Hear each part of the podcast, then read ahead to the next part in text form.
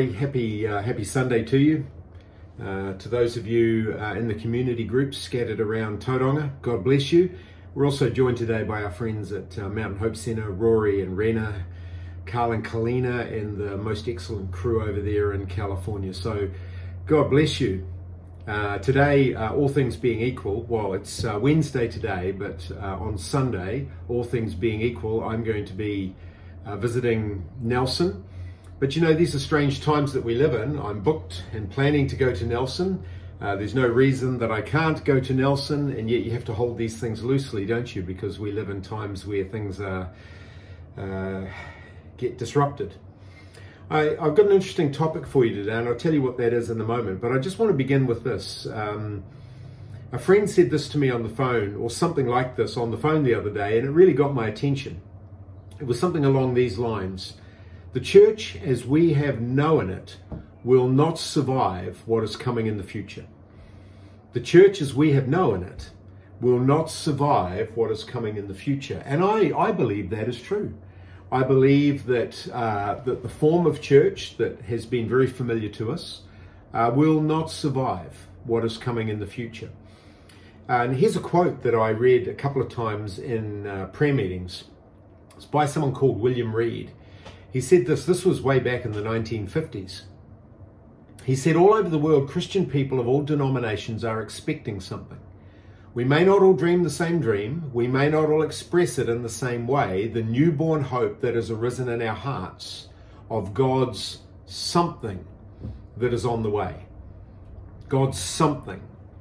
Then he went on, he says, I care not how it comes, I care not through whom it comes. I care not what method is adopted, so long as that method is in accordance with the will of the divine Spirit of God. So we have that feeling again today, 2021. We feel like something is coming. What is that something? Well, I believe, and this is not my topic for today, this is just a little preamble, but I believe that it's revival and tribulation. I believe that it's glory and that it's horror. I believe that it's power and that it's persecution, that we are coming into the great contrast of the last days that will be simultaneously the church's finest hour and also a time of great turmoil in the nations. And so that's where we find ourselves today. And with that in mind, um, this is the topic. So, so I've, I've never really focused on uh, this individual before when I've been preaching. But the Lord spoke to me, uh, well, I think He did anyway, about Mordecai. A few days ago, He spoke to me about Mordecai and uh, and I have been immersed and stuck on and burning with and excited about uh, and intrigued by the story of Mordecai ever since. So, uh, in you, you, we find Mordecai in the book of Esther. So Esther was actually her name was actually Hadassah, and uh, she was a Jewish orphan who grew up exiled in Babylon. We don't know if she was born in Babylon or if she was taken, I guess she must have been born in Babylon, excuse me. But after her parents died, she was adopted and raised by her cousin, Mordecai.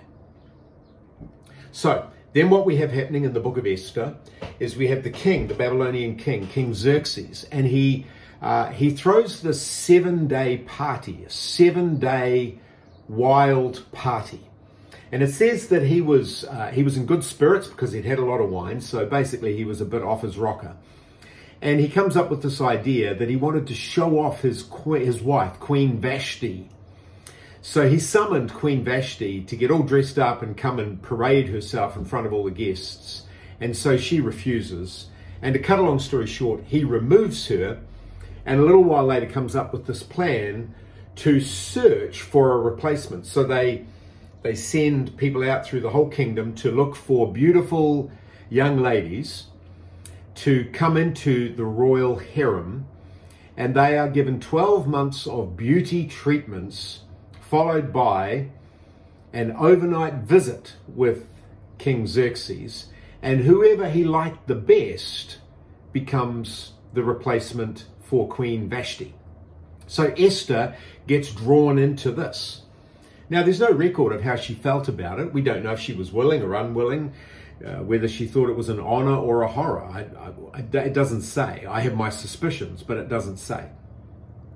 But anyway, Esther wins and she becomes queen in place of the deposed, banished Vashti. Now, this 12 months of beauty treatments in preparation for going into the king, I have, on a couple of occasions, I've heard people teach uh, or present this picture of the preparation of Esther as a picture of the preparation of the bride of Christ for Jesus. But when I look at that, I go, hang on a minute. This king, this Xerxes, he was oppressive, he was immoral, and he was wicked. In my opinion, uh, not to disrespect anyone else that's ever taught what I just suggested, I don't believe Xerxes can be a picture of King Jesus because he, he was wicked and immoral.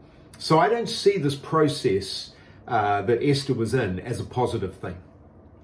So the process involved her being immersed in the processes and in the culture and in the values of Babylon. So while she was in there, Esther looked like, acted like, talked like, smelled like she was Babylonian. She was indistinct from uh, from uh, the Babylonians, and she was therefore unrecognized, actually encouraged to be hidden by her uh, cousin Mordecai. No one even knew she was Jewish apart from one man. So, enter Mordecai. Mordecai enters the story in the book of Esther uh, as an odd character sitting in the king's gate. He exposes a king, uh, exposes, excuse me, a plot to kill King Xerxes and effectively saves his life. Uh, for an undisclosed reason, it goes on after that to say that King Xerxes elevated this wicked guy by the name of Haman to a role of great honor. And if you look in Esther chapter 3, verse 2, it says, All the royal officials at the king's gate knelt down and paid honor to Haman, for the king had commanded this concerning him, saying, Honor Haman. But look at this. But Mordecai would not kneel down or pay him honor. So this makes Haman furious, and he sets out to kill this troublemaking Mordecai. But not only Mordecai, he decides, I don't just want to kill Mordecai, I want to kill his entire race. I want to wipe out his entire people. I am going to kill the Jews. So Haman kind of convinces Xerxes, who doesn't seem to be paying much attention to what's going on, and Xerxes signs off, and this plan is set in motion. This wicked plot is set in motion. And it says here in Esther 3, verse 15, the couriers went out, so they went out carrying this command to kill all the Jews. The couriers went out spurred on by the king's command, and the edict was issued in the citadel of Susa. The king and Haman sat down to drink. Look at this but the city of Susa was bewildered.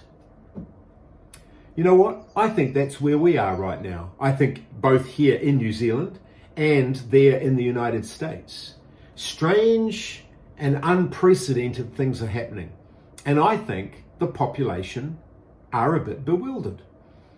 Mordecai, it says, when this was happening, he was weeping and crying out to God for deliverance for his people.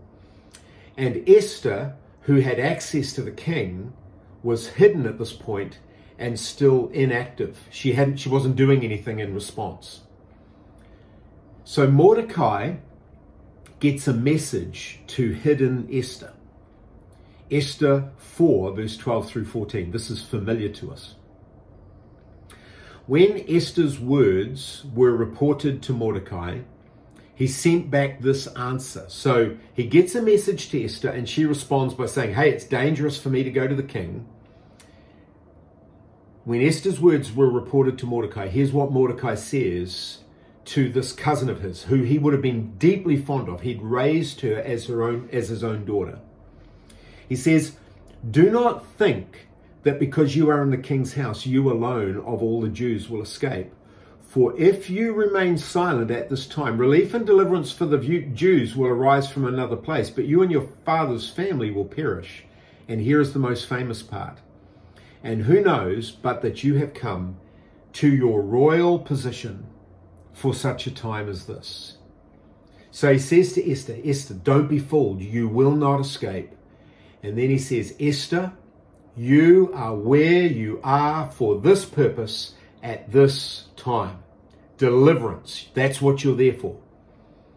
And Esther's response. Esther, who perhaps initially had seemed a little reluctant, now she responds like this in verse 15.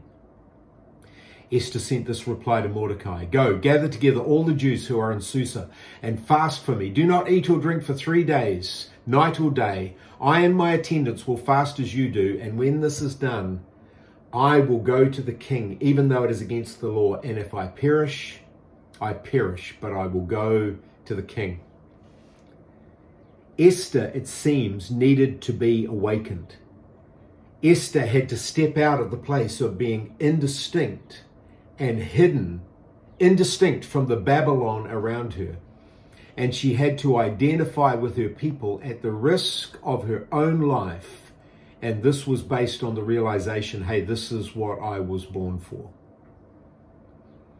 You know what I think right now? I think right now we've got a few crazy cousin Mordecai's roaming around the place who are calling out to a church that is so immersed in the culture and priorities and values of the world that she is indistinct from what's around her. Right now, we've got a few crazy cousin Mordecai's who are calling to the church that has its lamp hidden under a bowl, who are calling to a church that has lost its saltiness, who are calling to the church that has fully embraced the culture, values, and fears of our society in this time, saying, Hey, you were called to the kingdom for such a time as this.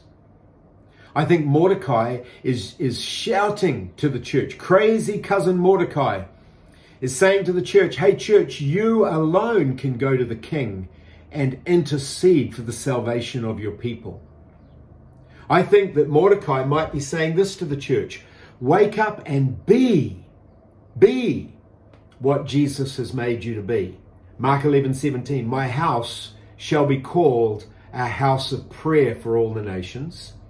Wake up and be what Jesus has made you to be, a house of prayer. Then you can do what Jesus has made you to do.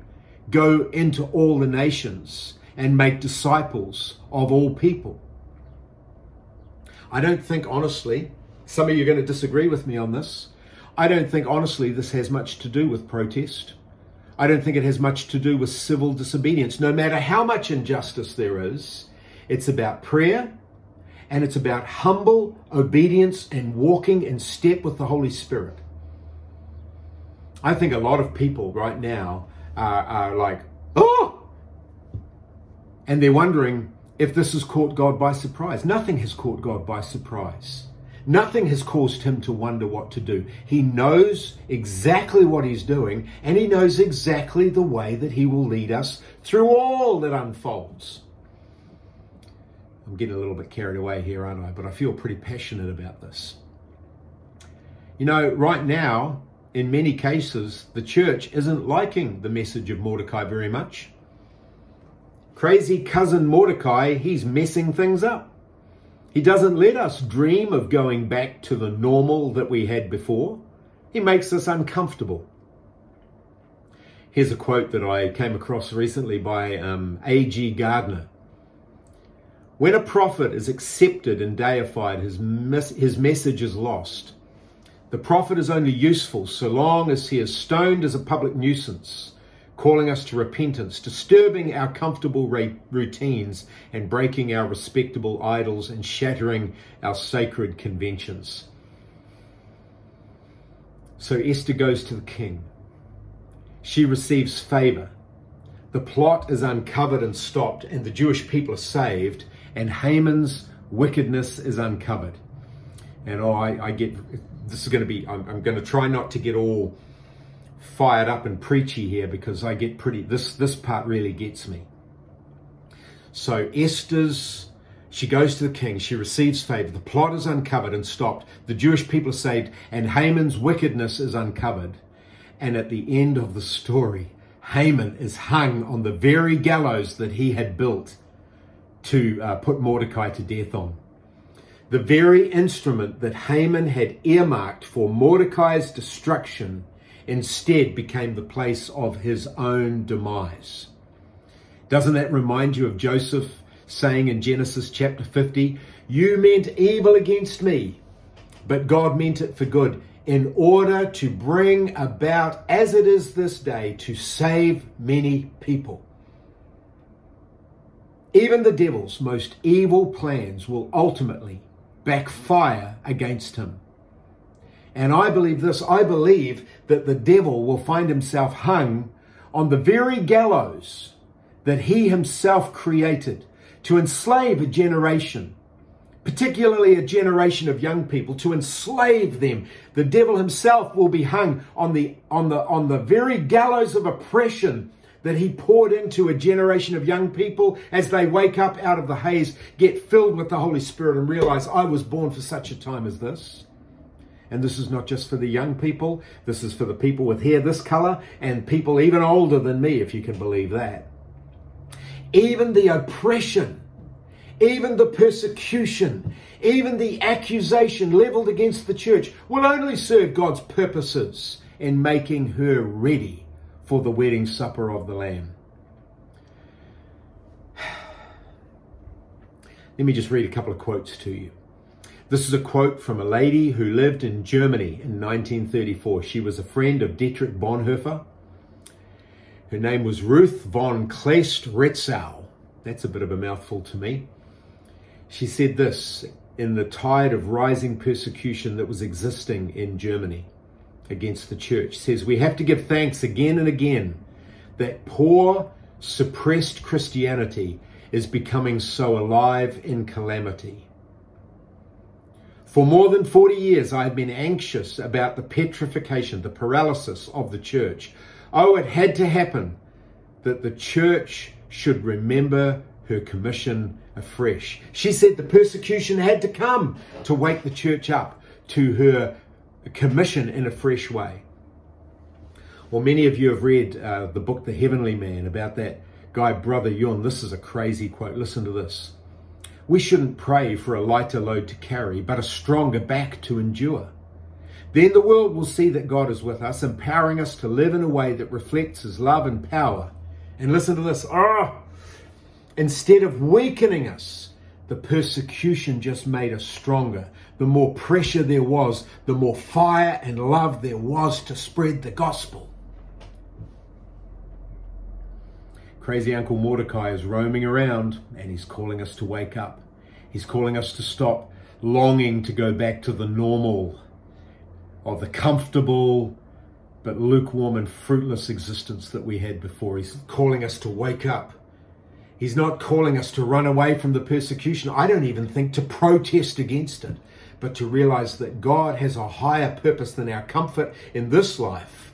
But He is making a way for the forever that is to come. And people everywhere, men, women, and children everywhere in our nation and in your nation there in America, need to know that Jesus is Lord and Savior because our Jesus, great King Jesus, he's already beaten the devil. Listen to this quote. I've been flailing around with this one for a little while. The light that shines from the vacant cross and the empty tomb shows us our heavenly David with the head of Goliath in his hand.